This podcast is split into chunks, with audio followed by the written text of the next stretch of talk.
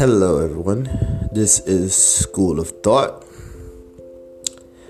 My podcast is about metaphysics, it's about spiritual, mental, emotional growth. It's about seeing and creating the world you want to, instead of just seeing that you're, you know, powerless because we're not powerless. We have power. And our power is every the choice we make and our mindset and the way we see our world. If you want better, you got to do better.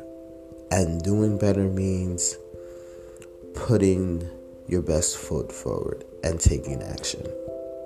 Hope to see you.